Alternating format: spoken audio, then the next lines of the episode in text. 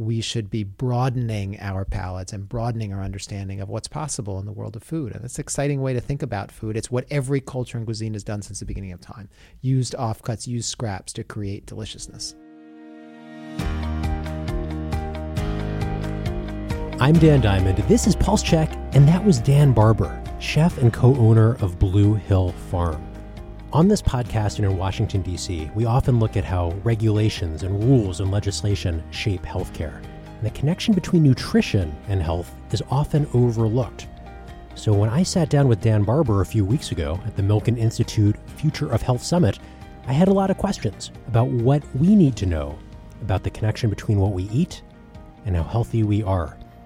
And as you'll hear, I'm not someone who spends a lot of time at fancy restaurants, so I did not realize how much of a celebrity chef Dan Barber was until after we did this podcast, where I've seen the local salad chain Sweetgreen roll out new products with him. Apparently, he's been on T V shows like Chef's Table on Netflix. It was a really enjoyable conversation, and it broadened how I think about health. I hope you'll find value in it too. But first, a reminder, if you like Pulse Check, you can help us. If you rate the show, review it, send tips to me at d diamond at politico dot com for future guests. And with that, here's my conversation with Dan Barber. Chef Dan Barber, welcome to Politico Pulse Check. Thank you. I'm I'm thrilled to be here. You are a chef in New York City. You have been known to serve people food that other chefs have thrown away. Why do you think we should be eating garbage? Yeah. Well, you know, that, that it's been said of me before that, yeah, that I like to rummage through the trash and, and make a plate of food out of it. The truth is, I started this project called Wasted, which was a, a pop-up devoted only to food waste, not the kind of thing that you throw away. But actually, every chef that I know, they use scraps. They use uncoveted cuts. They use stuff that's damaged. And through culinary artistry and craftsmanship and a little bit of magic, we create delicious hedonistic pleasure through food. That's like what all chefs do.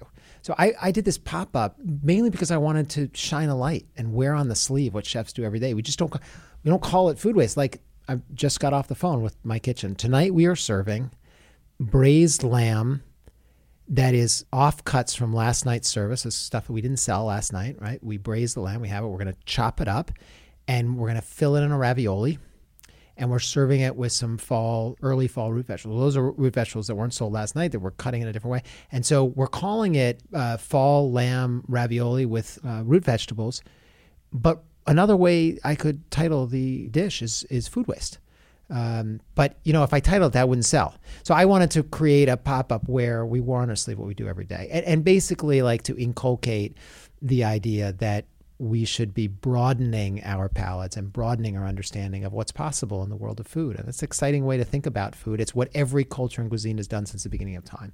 Used offcuts, used scraps to create deliciousness. And when you say we should be broadening our thinking, is, yeah. is we professional chefs? Is we yes, everybody? Be, yeah, I think we professional chefs, I put the burden on us because I believe in this like trickle-down idea, and I don't I don't say that in the Republican sense. I say you don't strike the, me as a Reaganomic yeah. uh, economic. No, right. Professor. I'm more in like the idea that, that the ideas that come out of fine dining kitchens tend to bleed into the everyday food culture. What's an example of that? Uh, Greek yogurt, quinoa, sushi, the whole burger craze. I mean, these are ideas that started with fine dining chefs. I mean, one one could say the whole fast casual revolution that's happening, and what's happening in supermarkets. I mean, look what's happening. Look what's happening in food, just just general food. It, you know, in the last five years, it's turned upside down. You do the middle aisles of supermarkets, frozen foods, packaged foods. There's a general awareness that what we've been eating, what's been sold to us over the last thirty years, is a sham. How is the idea of of food waste, of using these these leftovers and other people's trash trickling down to the American kitchen? Are we still five years away from that? Is that somewhere we need to be right now, given sustainability concerns? Yeah, well, forty percent of what we produce in in the field and through the processing centers wasted. There's forty percent of what's produced. I mean, that's a staggering number when we think about feeding a growing population and doing it equitably and democratizing, you know, delicious food and also nutritious food. So part of the reason that I launched the, the Wasted Project, and I'm interested in it, is, is to raise awareness and consciousness of it. Does that automatically translate into your dinner at home tonight? I don't know. I mean, I could, the, the tangible example that comes to mind is supermarkets are now offering bruised fruits and vegetables as a separate section of the of the supermarket. So, so they're wearing on their sleeve what they used to hide and actually used to throw away, either compost or throw away outright. And now there's a market because of a raised consciousness. That, to me, I, I think that's a great first step. It's being touted through these supermarkets. It's like, you know, the next hot thing that that is going to save the world. I'm a little skeptical of that, but it's a move in the right direction. Why did you start doing this in the first place? Was it a path that was indirect? Was it something you always knew that this is where you wanted to end up? Cooking or food waste? Well, let's start with cooking yeah. and then get into No, your... I got into cooking by accident. You know, I my mother passed away when I was very young, and I I like started to overcompensate at a young age for like just, just cooking in general and, and preparing my meals. And I wanted to be a writer. I was earning some extra money by, by cooking. So I had a little bit of talent in cooking, not that much in writing. And, and I just, I kept going with it, and sort of the cooking supported my real love, which was writing. And I should so, tell you, yeah. Politico has job openings. Thank you. Well, it's never too late here. So I'm, I'm actually pretty deep into it now, obviously, but I, but yeah, my first love was writing and politics. I was, a, I was a poli-sci major. I studied here in Washington, D C. What are the, what are the politics of food? Right yeah. Now. Well, so that's, you know, that's a, that's a good broad question, but, um, right, right now in the moment that we're sitting in, um, you know, there's this great divide as, as there is a great divide in a lot of our politics, but there's a, there's an exciting social movement afoot over the last twenty years. And it's called the farm to table movement. It's called good food movement, clean food. I, I rope in organic food in there too. Um, Are those that, all different ways of saying the same thing? I, well, yeah, they're different iterations of, of the same thing, that people want to know more about where their food's coming from and who's producing it and how it's getting to them. These are all questions that weren't being asked twenty years ago. That's being driven a lot by millennials, but it's it's it's a movement, and, and it's probably the most exciting social movement that's happening today. I mean, I don't think you can name something else that carries with it such energy and passion, because because it's rooted in pleasure and hedonism. And, and delight, and the health connections to good food and, and flavor is is absolute. And so there's there's just a nice correspondence between doing well for the world, well for yourself, and being hedonistic in the process. I mean, what movement asks you to be greedy for something? Any other movement that I that I can think of just off the like asks you to give up something? The environmental movement. I mean, part of the problem is that you're you have to give up stuff. The and food people movement, don't want to. Yeah, yeah. The food movement's all about pleasure. And that's one thing, you know, that Americans are quite good at is pleasure. It was like being greedy and, and, and figuring out a way to pay a little bit more for something that's truly delicious and pleasurable is, is, you know, it's a very powerful currency. When I'm in the grocery store, and I'm not coming from a place of total ignorance, I'm a, I'm a healthcare writer, but I'm, I'm purchasing organic food with a higher price because I know on some level, I, I know in quotes that this is supposed to be better for me, but, but is it really? If something is raised, if, if chicken is raised in a more sustainable environment, how much does that really matter? To your health or to the health of the environment? Both. Well, I, I'm glad you said both, because they're one and the same. And so let's just take a carrot that I was working with last night. It was particularly delicious, so it's on my mind. You were working with a carrot? Well, I was working night? with a new crop of carrots that I'm very excited about. This Brevora carrot that I, I love, it's called a Mokum carrot, and it's it's really a stunning example of like what's possible for a carrot. It's like really, it's like carrot times fifty. It's like you have this thing and you like keep tasting carrot after you you you finish the dish. It's like it's, it's just amazing. Uh, so I'm excited for this fall because it's a particularly good crop. But but part of the reason that the, the carrot's so memorable, I'm thinking about it today, is because not just because of the genetics, and we should talk about that, but part of it is that it's grown in the right kind of soil. Um, and so the decisions that a farmer is making to get a carrot to grow organically is really about uh, a negotiation with the landscape to figure out what does the soil need, what kind of fertility does the soil need, to get this carrot to express what I just described as this this amazing flavor. When you're in a conventional system, you don't think about growing carrots that way. You don't need to, because you have interventions along the way. And the interventions are pesticides, pesticides or, or fertilizers. In an organic system, you have to figure out, well, what am I going to plant before the carrot gets into the ground? What kind of fertility am I going to lock and load into the soil that the carrot's going to soak up and express through great flavor and great nutrition? Great flavor is flavonoids. Flavonoids are nutrition. That the, the idea that you could have a truly jaw-droppingly delicious carrot and not have it be filled with incredible nutrient density is impossible.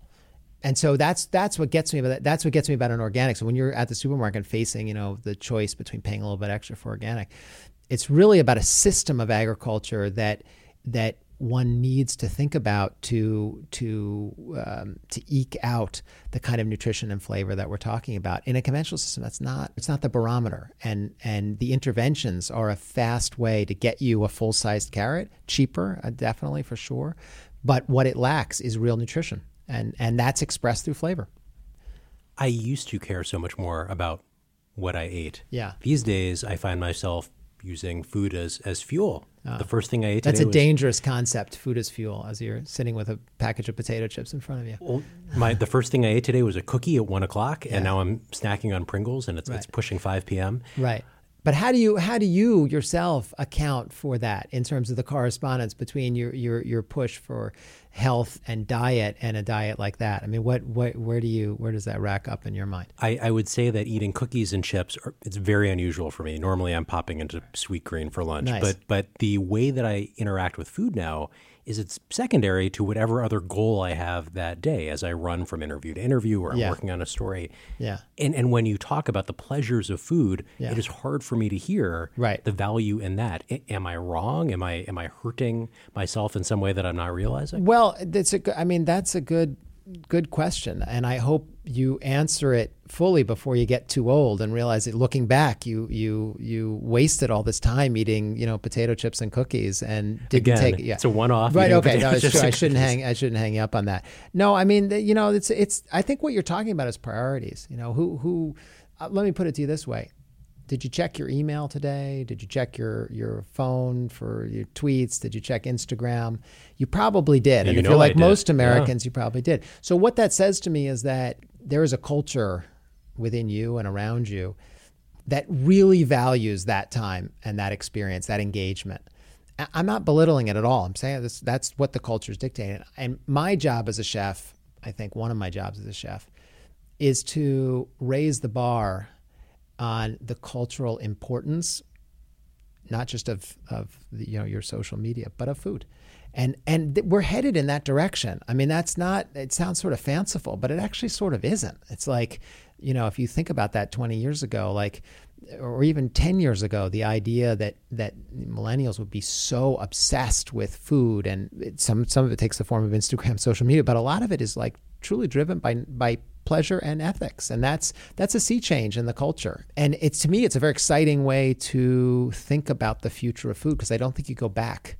A little bit like like gay marriage legislation. It's not like we're going back to like less gay marriage, you know. And well, it depends who you ask in Washington. Yeah, okay. Which but, member but, of the administration but, but, you talk but, to. Yeah, but that's but even that would that sort of answers my question. It's like that's the wrong people to ask. It's like the culture is is shifting, and and yeah, we may go zigzaggy for sure. I mean, it's not a through line, but ultimately, it's like we're headed in a direction that's inevitable. I think that's the same with food.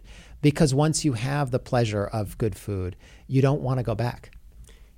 We've talked about the pleasure, the, the benefits or yeah. trade-offs for you, for me. Taking it beyond us, in a warming world, yeah. how much does it matter for farming to be sustainable, for our food production and consumption to be radically different than what it is today? The way we raise cows and chickens accounts for more carbon emissions than planes, trains, and automobiles combined.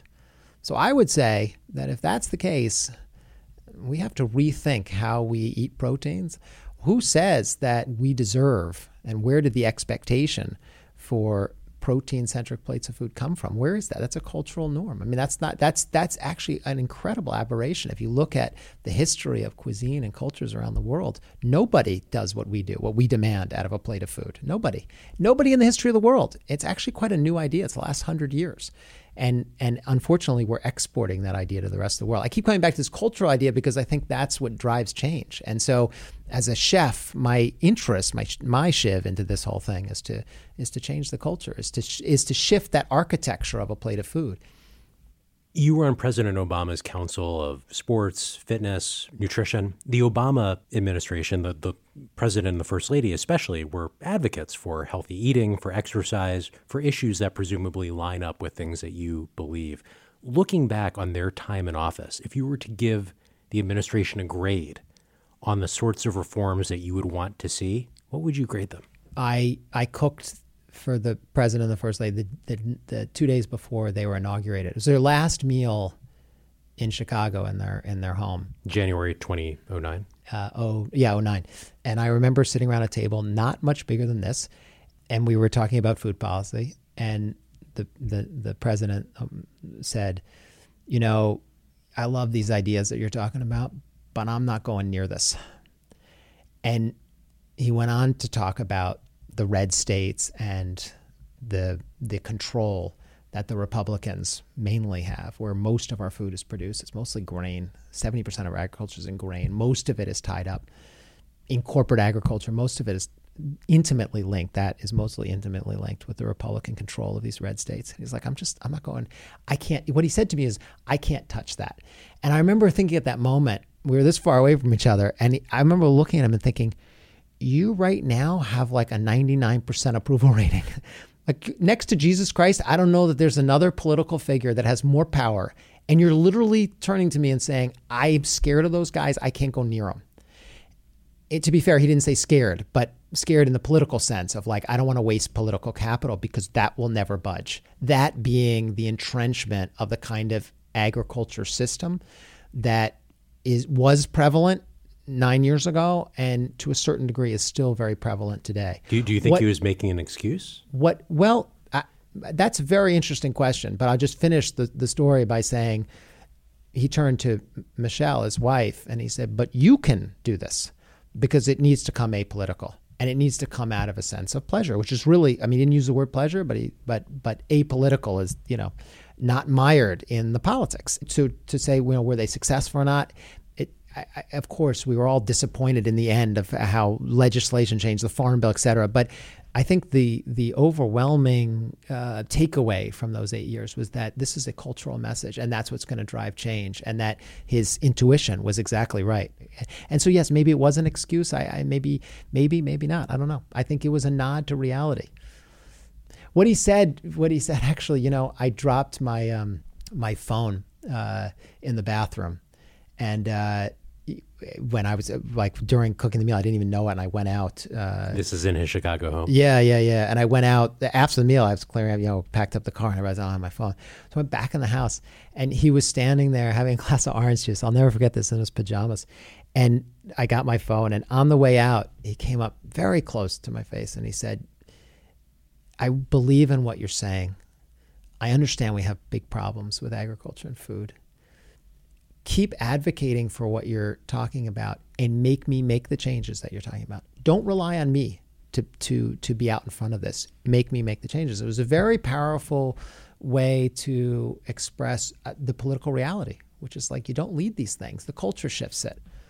Donald Trump has a different relationship with food, food and yeah. exercise. Yeah, yeah. If you were trying to make the case to him, if you had five minutes with President Trump, what would you be telling him now? Well, I would go to just the Republican, I, I, to Trump or to any, you know, conservative Republican who is looking to wean our country off of needless subsidies, to allow farmers to not be tied down to government control. I mean, that's what this comes down to. It's like a lot of the food system is dictated by what the government pours into subsidies and and and political machinations that solidify the cheap food system that we have. If we were to truly create an open marketplace for food production, truly do that, I think it would it would end up allowing the real interests of the this social movement to have legs in Washington, and to, and I think it's going to happen eventually because it's, I, like I said, I think it bleeds into the culture and it's the long game. But I think it would happen a lot faster if we adopted some of the tenets of of true republicanism, which is which is hands off government. We don't have that at all. We have a, a colossal control of our food system through through government regulation and through through government control and through subsidies, which control the food system. That's what I would appeal to that side of it. It really is a Republican issue. So in my world as a healthcare reporter, I find myself increasingly coming up against large corporations, large systems, hospital super systems, insurance companies that are going through mega mergers and so on and so on. And I've, I've talked to people in the field about increasing control shifting to a smaller and smaller handful of power players. Is it similar to that in in the food industry? Ve- very nice analogy. By the way, the people that you generally talk to are interventionists. And what I would prefer to talk about is prevention. Because intervention in the healthcare realm is where the money goes and where the technology goes and where the, the funding goes and the interests. You know, it's how can you create the next drug that eradicates a certain disease or, or, or solves a problem. But we rarely think about going to the source of, of disease. And, and long-term degenerative disease is diet-related. We've known that now for decades. And there is nothing, nothing that is healthier for us than a long-term uh, devotion to good food. My premise of that isn't organic. Actually, it actually goes before organic. It's in the seeds. And we are developing seeds in this country that are meant for intervention through agriculture, which is chemicals. So we are we are breeding for sick plants, in other words. There are three companies right now that control seventy percent of the future of our seed supply. That means all new seeds that are developed this year will come out of three companies. Which three? Syngenta, Monsanto, and Chem ChemChina. And, and one hundred years ago, there were, you know, the three companies controlled like three percent. All three companies I just mentioned are chemical companies.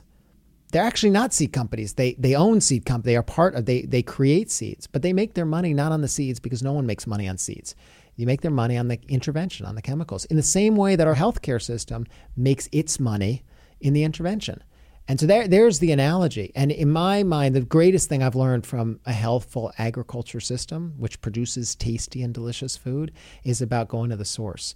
And the source is the soil, but even before, because we talked a little about the soil, even before the soil, it's about creating seeds that have the genetics to express a suite of flavors, which are the flavonoids, which are the which is the nutrient density. And we are breeding against that. We're breeding against that because we want yield and because essentially we want weak plants that require the kind of intervention that these companies can provide, and that's where the profit is.